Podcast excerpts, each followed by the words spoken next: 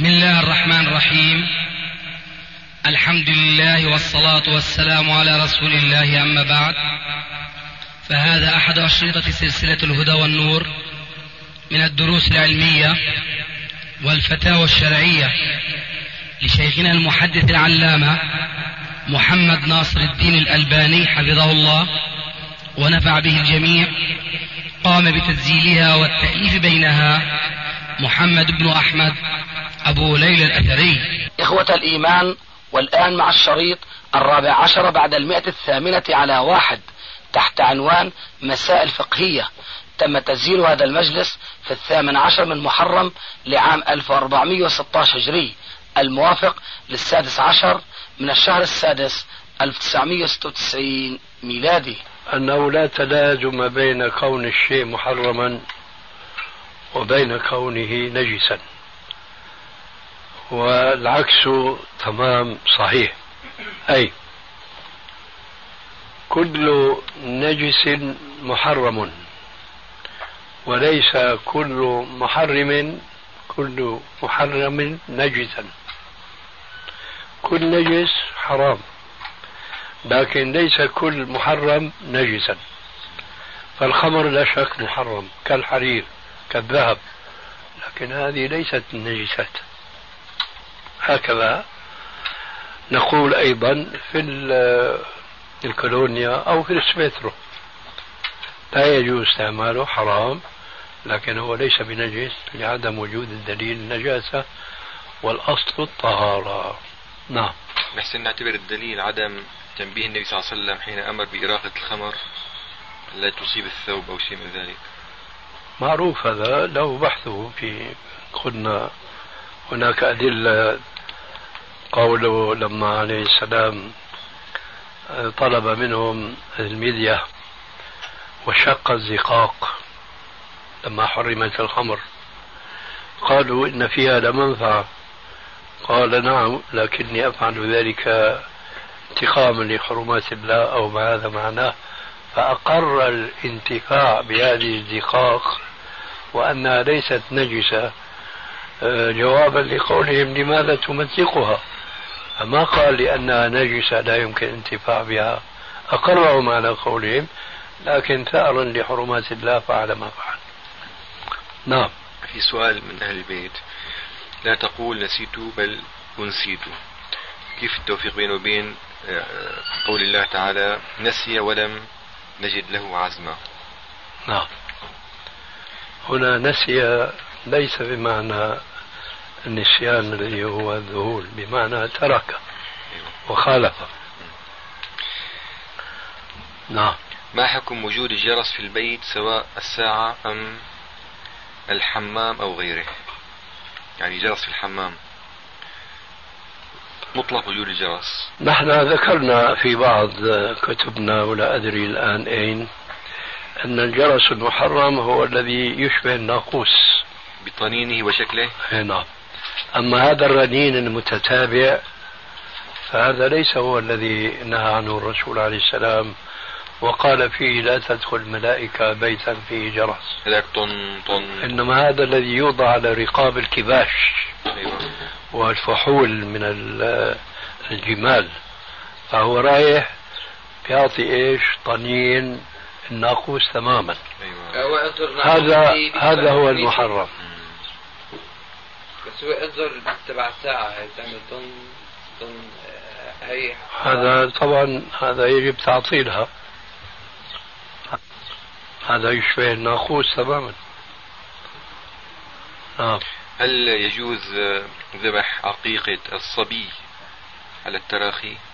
كبش بعد كبش. هذا إذا مع العسر يسرى إذا كان هيك ما في مانع. لكن إذا تيسر له وأخر الذبح عن اليوم السابع فقد مضى وقته. هل يجوز دخول بيت فيه دش ساتلايت؟ شو فيه؟ دش هذا الصحن. أيوه طبعا. تلفاز يعني. هذا جوابه معروف. دخول أي مكان فيه منكر. يعني إذا تركنا السؤال هذا وطورناه إلى دخول البيت اللي فيه التلفاز. يختلف شيء؟ لا. ما بيختلف.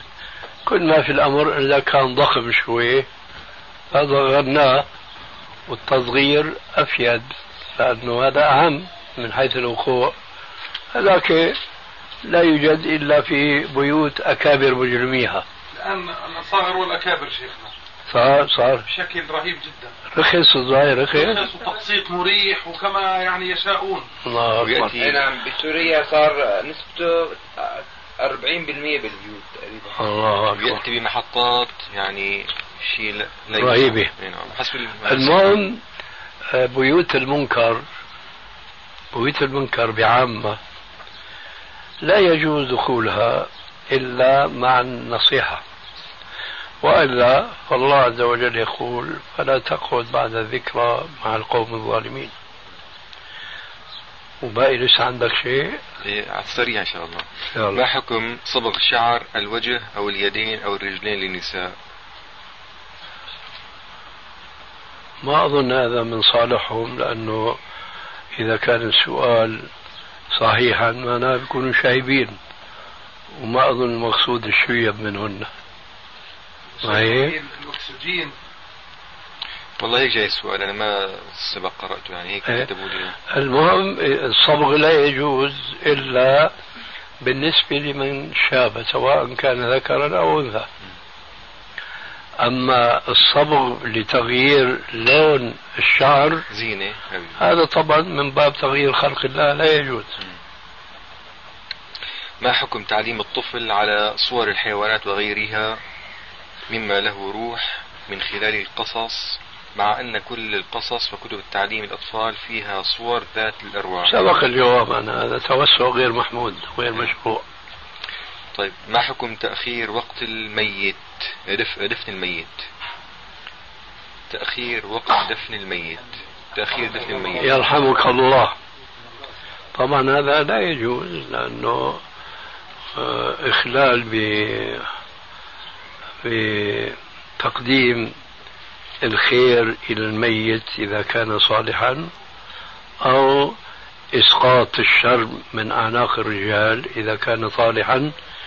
كما قال عليه السلام آه، إذا مات الميت فأسرعوا فإما صالحا فخير تقدمونه إليه وإما غير ذلك فشر تضعونه عن رقابكم. في طبيب على معرفة عمر كنا راكبين في جنازة والده فبيقول الطبيب إنه تأخيره هو الأصلح للميت. قد يكون سكتة قلبية مؤقتة وثم يعود وفي حادثة جرت من القبيل هذا. لذلك النادر لا حكم له. النادر لا حكم له بخاصة إذا ترتب من وراء هذا النادر اتخاذ قاعدة خلاف القاعدة الشرعية. هل القطة السوداء شيطان؟ إيش؟ شيطان. إيش؟ القطة. آه لا. ذاك هو الكلب الأسود شيطان. ما في نص بالقطة السوداء. هل نقول بين الفاتحة والسورة في صلاة في الصلاة البسملة أم الاستعاذة؟ إذا انتهى المصلي من قراءة الفاتحة وافتتح سورة من أولها فيقرأ البسملة بين يديها لأنها من السورة إلا سورة براءة كما هو معلوم. أما إذا ابتدأ القراءة من وسط السورة أو من آخرها فهنا لا بسملة أما الاستعاذة فهي في أول القراءة بس. هل يجوز الاستناد في صلاة النفل على حائط وغيره من غير تغيير هيئة القيام؟ بالنسبة للعجوز يجوز. أو من المتعب هذا هو. يعني يكون في عذر. لأنه إذا أجيد في النافلة الصلاة جالسا فلا أن يجاز له الصلاة متكئا من باب أولى. هل يجوز غسل ملابس المرأة أو يديها بصابون معطر ثم تخرج بهذه الرائحة من بيتها أمام الأجانب؟ إذا كانت الرائحة فائحة ما بيجوز طبعا. حكم العطر. آه الدعاء مستجاب عند شرب ماء زمزم. فهل هذا مختص بداخل مكة أم في أي مكان؟ الأول هو الذي أراه. إذا تعارض رأي الألباني ورأي ابن باز في حكم ما فأيهما نقدم؟ الله أكبر. يقدم هذه لك أم لي؟ لك يا شيخ. ولك أينها موجودة. هذا ناشئ من جهل بالأدلة. هذا هو إيش؟ على كل حال هو سؤال له وجهته الحقيقة. آه لأنه أكثر الناس كما قال رب الأنام لا يعلمون. فالذين لا يعلمون أو ليس عندهم استعداد لمعرفة الراجح من المرجوح والدليل الصحيح من الدليل الضعيف. هؤلاء في الواقع ليس عندهم سبيل للترجيح إلا بوزن الأشخاص إلا بوزن الأشخاص. وفي هذه الحالة نحن نقول لكل مسلم أن يجتهد في ترجيح رأي على رأي بوسيلة من الوسائل المتاحة له. بوسيلة من الوسائل المتاحة له. فنحن بعد أن قلنا بأن أكثر الناس لا يعلمون وليس عندهم استطاعة لترجيح من حيث الدليل شو بيبقى عندهم ترجيح؟ فأنا بضربكم بقى مثل مقرب جدا. عالم أفنى حياته في العلم وعالم ناشئ. من السهل هذا الأمي العامي اللي ما بيستطيع يرجح قول هالناشئ هذا وقد يكون هو صحيح؟ بالنسبة لدليله. لكن هو ما عنده الوسيلة هي. هو إذا بيستطيع يعمل مراجعة أنه هذا يا أخي ابن اليوم. وذاك ما شاء الله صار له كذا قضى عمره في العلم. إذا أنا باخذ بقول هذا. ولا شك أنه هذا الأسلوب خير من أن يميل إلى ما تهواه نفسه. لابد من الترجيح كما قلت بما يتاح له. كذلك مثلا أقول آه عالم وعالم. مثلا في نسبة متقاربة من حيث السن والحياة المباركة الطويلة في العلم. لكن أحدهما صالح والآخر طالح. كمان هذا مرجح. مرجح لمن يريد وجه الله عز وجل يقول هذا الصالح هذا لازم نتبع رأيه. مش هذا وخذ وجوه كثيرة. عالم حر مستقل وعالم موظف رقيق. يأخذ العامي برأي الأول لا يأخذ برأي الآخر. وعلى ذلك يجد يعني آه، مرجحات كثيرة كثيرة جدا أتاحها الله عز وجل لعامة الناس. حتى ما يكون دينهم هوى. حتى يكون دينهم هوى جزاكم خير. ما حكم قراءة القرآن أمام الرجال من قبل النساء بالتجويد بلا نغمة لتعليم أو لامتحان يا الله يهديك. ضغير شوية سؤال. وأمام الرجال ولا أمام الرجل. لا لأنه هي بلوى هلا مطالب فيها عندي بالبيت في سنة التخرج. فبدها تسمع التجويد أمام المدير ومجموعة مشايخ. هذا تسميع شفهي الله أكبر. فنحن علمناها إنه تمتنع تقول لهم هذا لا يجوز. يعني حتى عندهم في المذهب الحنفي لا يجوز. طبعا لأنه صوت المرأة عندهم عورة فهن وبخاصة في أثناء القراءة. فهن عم يعني يلتمسوا إنه عذر هل لهم يعني عذر في هذا المطلب؟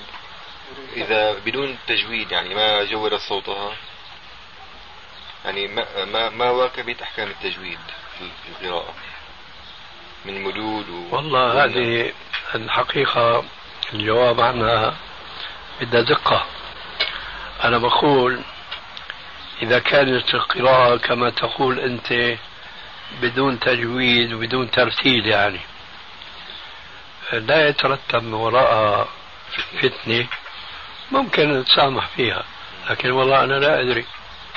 يا ترى وإني يمكن أدرى. والله أنا بشوف الفتنة بتترتب على أي صفة. إيه فتمتنع. هل يجوز المكياج والغندرة للعروس ولبس الكعب العالي للزينة فقط؟ سمعتها؟ الغندرة. ما عرفت غندرة إيش يعني؟ غندرة العرايس تبرج. الغندرة المكاييج آه. مكياج يعني. لأنه ذكر المكياج ثم ذكر الغندرة. أو عكسه ذكر الغندرة والمكياج. هو مو صياغة السؤال آه، صياغة. الأهل. أسأل الغندرة بس يمكن لها معنى آخر عندكم أنا بقول والله أعلم. إذا كان بين الزوجين فليفعلوا ما شاءوا. أما والأولاد يبصون ما يجوز. لا هذا السؤال أمام الحفل. يا. إيه، طبعا. هي ولا هي طا- طالع ريحتها. طيب لباس الكعب العالي ولو أمام الزوج ما فيه إقرار منها بهذا الزي ال- ال- الخارج عن قيود الإسلام؟ تقصد يعني إقرار مش استقرار إقرار. إيه، كأنها تقر هذا الزي. تشبه بال- إيه. لا أخي. ال- ظاهر التشبه ظاهرة اجتماعية فإذا كان بين جدران أربعة وبين الزوجين أنا بضرب بهذا مثال. هذا البنطال اللي إن شاء الله بيذكرنا أبو عبد الرحمن بخير. اللي حرمناه منه إن شاء الله منذ اليوم. أنا بقول خلي زوجته تتبطل له إله حتى يشفع ولعله بيحن إله في بعد أيام. بدل بدل ما يشوفه في نفسه بيشوف في مرته. يا أخي خليه يشوفها كما خلقها الله أهون ولا مبنطلة لا طبعا. كما خلقها الله آه.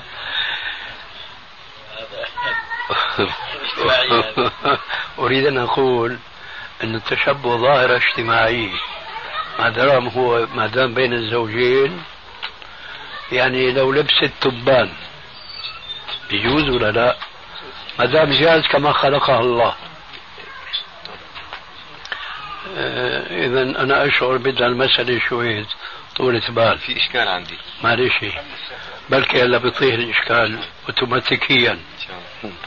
أنت معنا أنه يجوز أن يراها كما خلقها الله. كويس؟ طيب.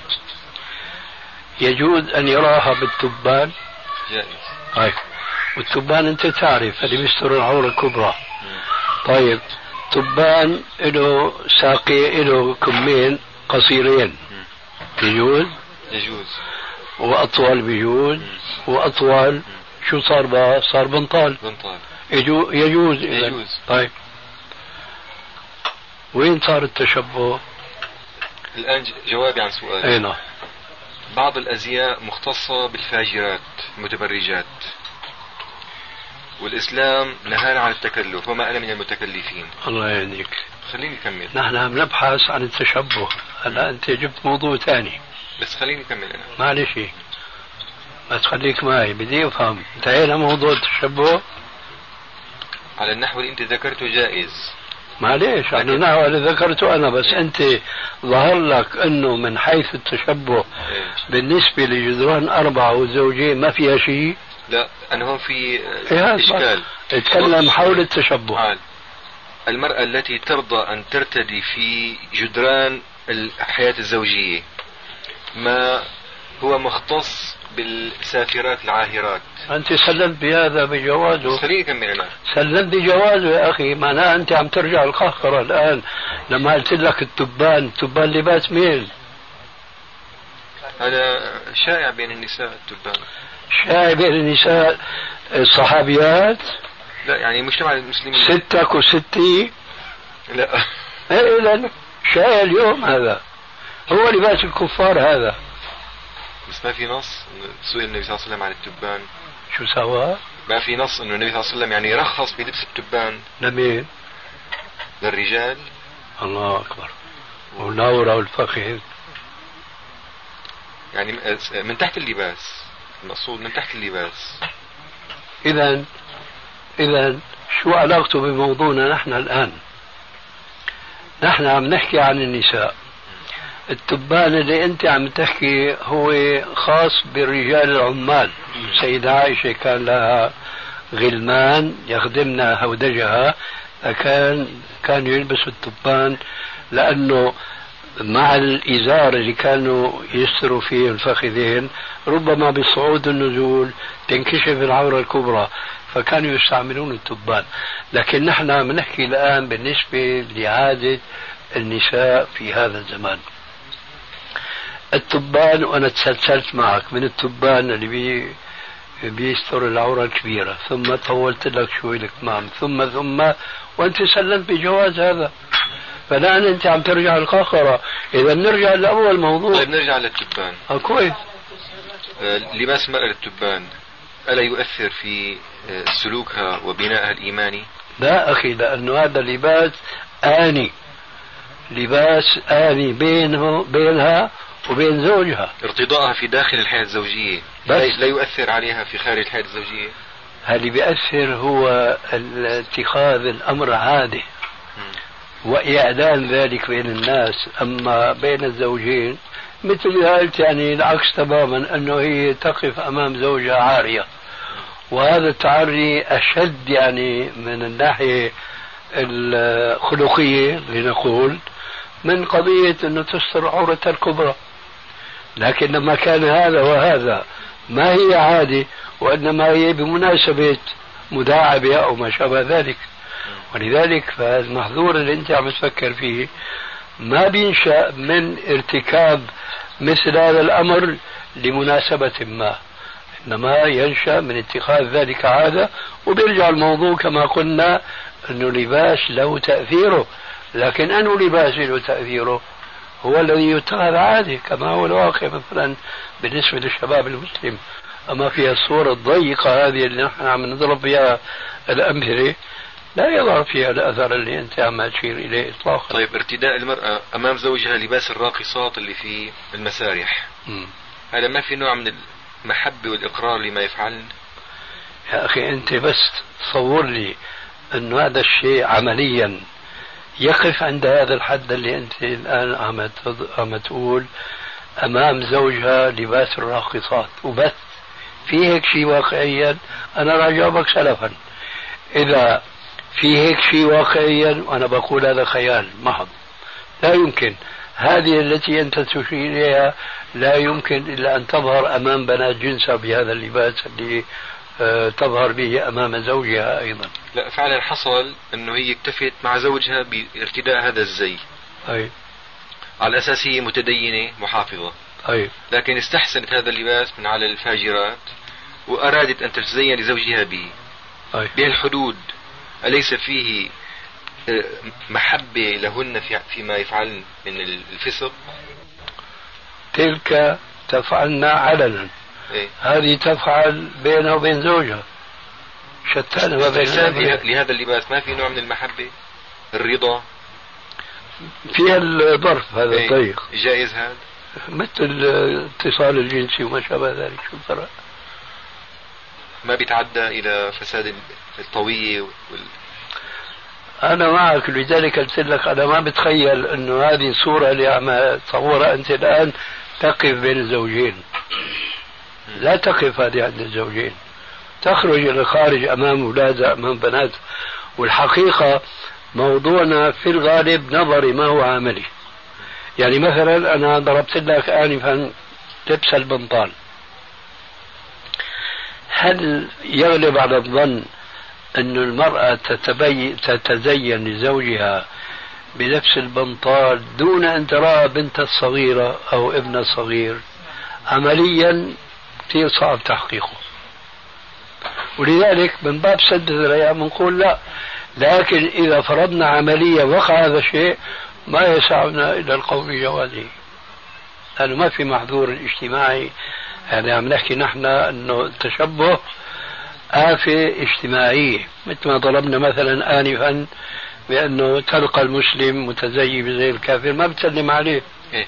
أنا اللي قائم بذهني أنه المسلم يستنكف المسلمة تستنكف وتقرف من أن ترتدي أزياء الفاجرات ولو في داخل غرفتها الزوجية. استنكاف و... وقرف. استنكارا من حالهن الذي إن شاء الله إن شاء الله يكون كذلك. ما حدا ما حدا يعني بخالفك في أن تكون المرأة هكذا. إيه؟ لكن نحن عم نحكي عن حكم إذا وقع نحن نتمنى أن يكونوا مسلمات هكذا. لكن إذا وقع أن امرأة مثلا لبست هذا اللباس بينها وبين زوجها فقط. شو الحكم؟ إيه ما بيقدح أنت كمال إيمانك. طول بالك. أنت كنت تظنا بأنه هذا تشبه أنا عم أقول هذا ليس تشبها لأنه التشبه ظاهرة اجتماعية. فإذا بتقول تشبه هنا يظهر في خلاف بيني وبينك تماما. أما بتقول في أشياء أخرى هذه الأشياء الأخرى التي تدلل حولها إن تحققت فلا يجوز.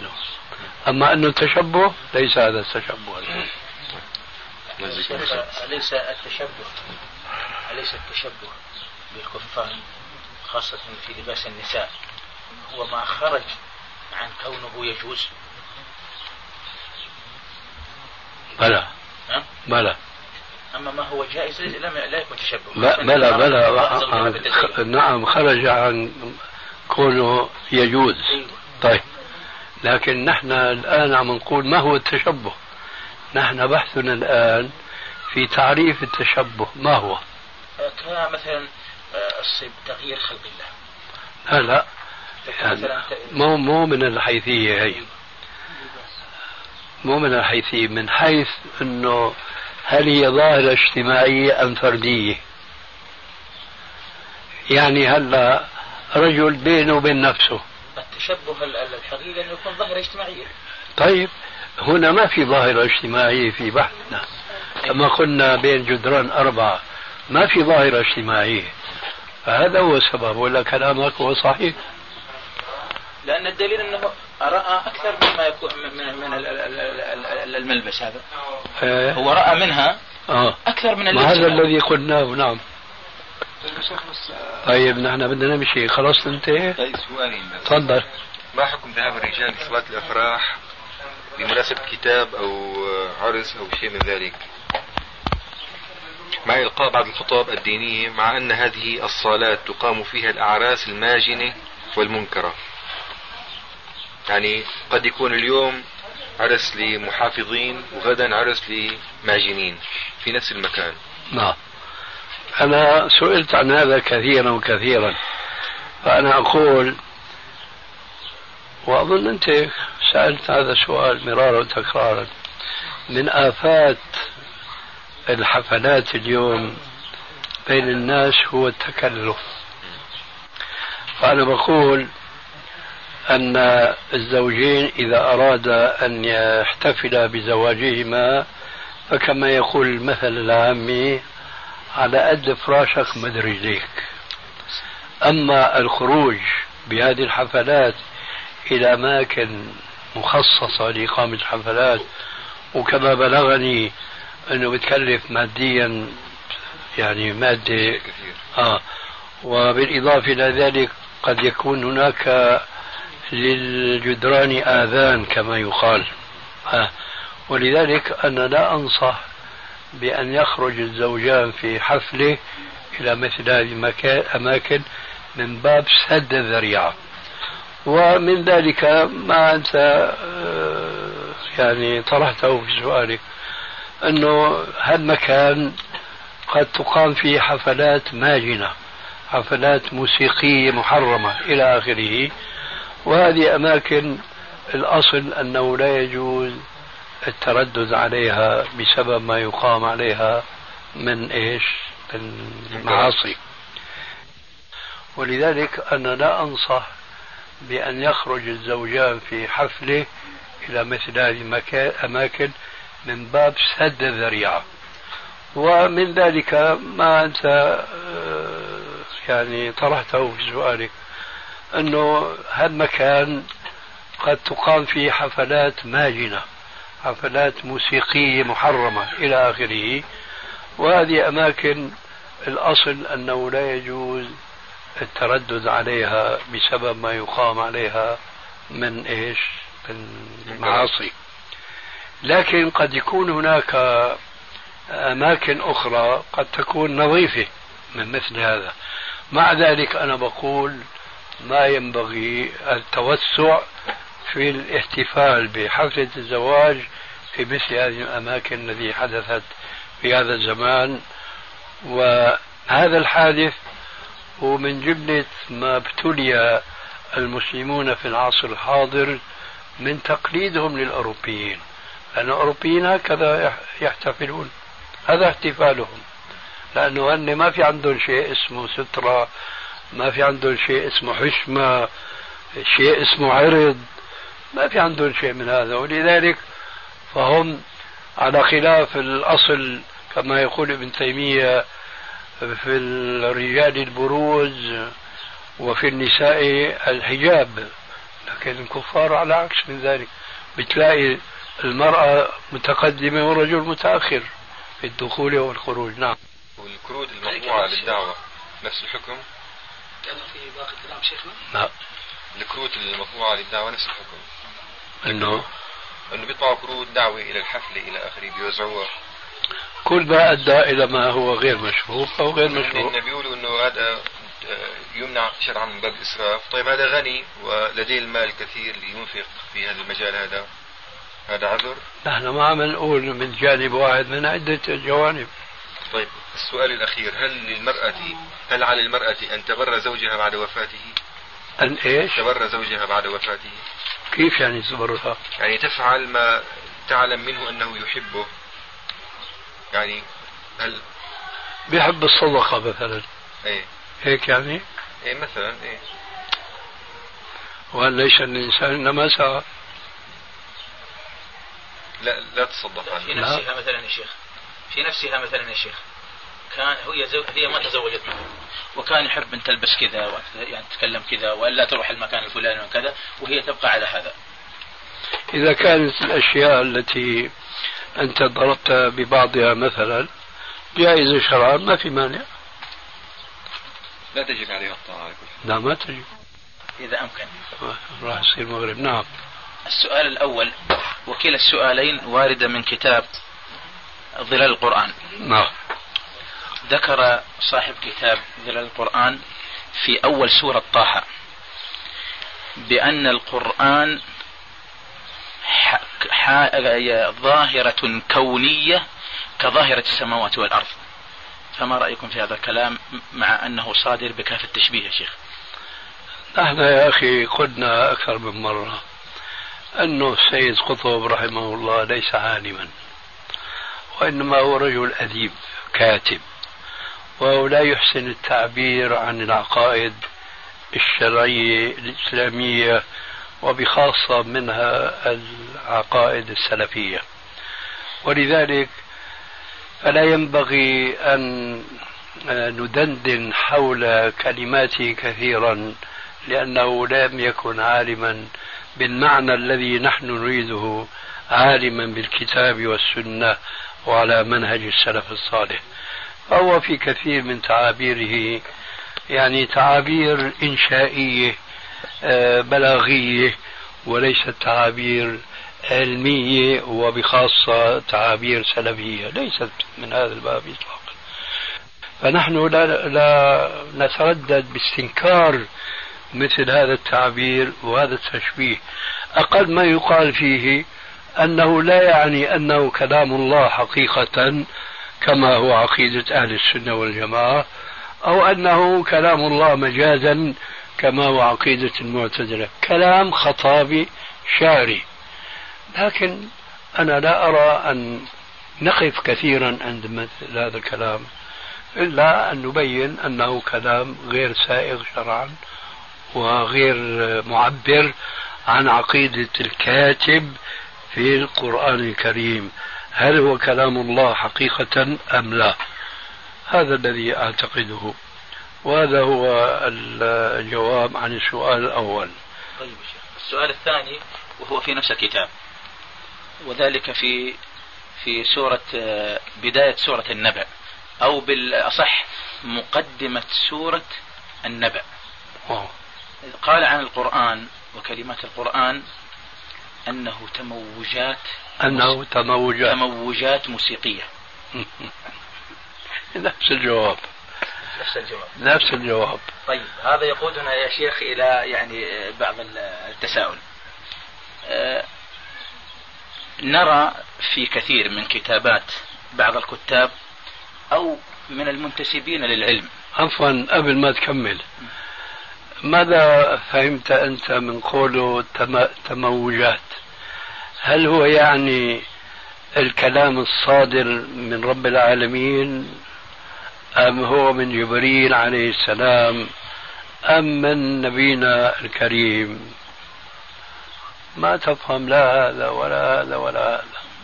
ولذلك أنا بقول كلام خطابي شعري لا ينبي عن رأي الكاتب وماذا يعنيه.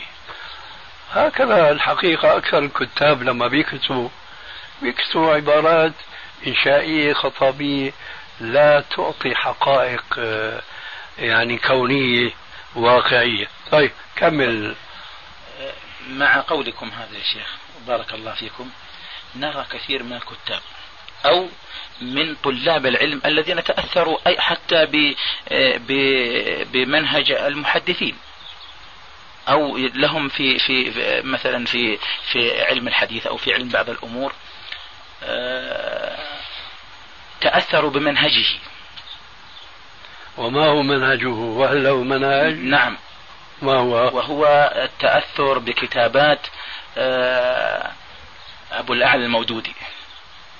في كلماته في كثير من الكلمات سواء مثل كتابه الأعدال الاجتماعية وكتابه آه، تصوير التصوير الفني في القرآن و... هذا أسلوب أدبي ليس أسلوبا علميا. هناك منهج خاصة في التكفير تجهيل الأمة وتكفيرها وخاصة في كتاب العدالة الاجتماعية. وذكر عنه أيضا هذا ذكر عنه صاحب كتاب الإعلام الزركشي. الزركلي. إيه الزركشي. آه. أو الزركلي. الزركلي أيوه. الزركلي نعم. إيه؟ ذكر عنه هذا وأنه كان يعني آه، اتخذ هذا المنهج وهو تجهيل الأمة بكاملها تجهيل كل من حواليه. فتأثر بهذا المنهج كثير من الشباب الآن. فأصبحوا يدعون لكتبه ويدعون لآرائه ولما كتب جميع ما كتبه. فما رأيكم يا شيخ رأينا أنه رجل غير عالم انتهى الأمر. ماذا تريد يعني أكثر من هذا؟ إن كنت إن كنت تطمع أن نكفره فلست من المكفرين. ولست أنت أيضا من المكفرين. آه. الله يا شيخ أنا بقول لك أنا بشهد معك. لكن ماذا تريد إذا يكفي المسلم المنصف المتجرد أن يعطي كل ذي حق حقه. وكما قال تعالى ولا تبخوا ولا تبخسوا الناس أشياءهم ولا تعثوا في الأرض مفسدين. الرجل كاتب ومتحمس للإسلام الذي يفهمه لكن الرجل أولا ليس بعالم. وكتاباته العدالة الاجتماعية هي من أوائل تأليفه. ولما ألف كان محض أديب وليس بعالم. لكن الحقيقة أنه في السجن تطور كثيرا وكتب بعض الكتابات كأنها بقلم سلفي ليست منه. لكن أنا أعتقد أن السجن يربي بعض النفوس ويوقظ بعض الضمائر. فكتب كلمات يعني يكفي عنوانه الذي يقول لا إله إلا الله منهج حياة. لا إله إلا الله منهج حياة. لكن إذا كان هو لا يفرق بين توحيد الألوهية وبين توحيد الربوبية فهذا لا يعني أنه لا لا يفهم توحيد الربوبية وتوحيد الألوهية وأنهما يجعلهما شيئا واحدا لكن يعني أنه ليس فقيها وليس عالما وأنه لا يستطيع أن يعبر عن المعاني الشرعية التي جاءت في الكتاب والسنة لأنه لم يكن عالما. جزاك الله خير وإياك إن شاء ألا الله. ترى يعني مع هذا التأثر وهذه الأمور اللي كتب اللي, اللي, اللي, اللي كتبها يعني أن يرد عليه مثلا؟ نعم يرد عليه لكن بهدوء وليس بحماس. نعم. يرد عليه وهذا واجب. ليس الرد على المخطئ محصورا بشخص أو أشخاص.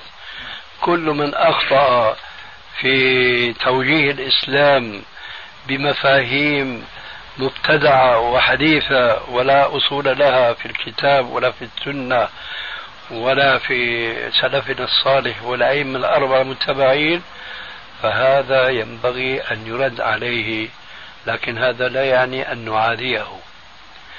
وأن ننسى أن له شيئا من الحسنات.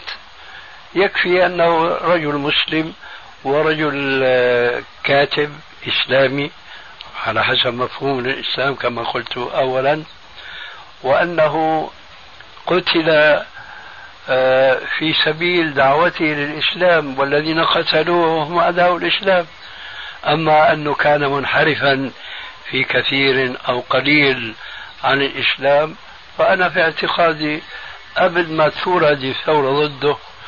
أنا اللي قطعت من جماعة الإخوان المسلمين هنا بزعم أنني كفرت سيد قطب وأنا الذي دللت بعض الناس على أنه يقول بوحدة الوجود في بعض كتاباته في نفس التفسير. لكن في الوقت نفسه أنا لا أنكر عليه أنه كان مسلما وأنه كان غيورا على الإسلام وعلى الشباب المسلم وأنه يريد إقامة الإسلام ودولة الإسلام لكن الحقيقة أوردها سعد وسعد مشتمل ما هكذا يا سعد تورد الإبل هل هل تحذر يحذر من كتبه؟ والسلام عليكم يحذر من من يحذر من كتبه من الذين لا ثقافة إسلامية صحيحة عندهم. جزاك الله خيرا. وإياكم. وإياكم إن شاء الله. يا الله.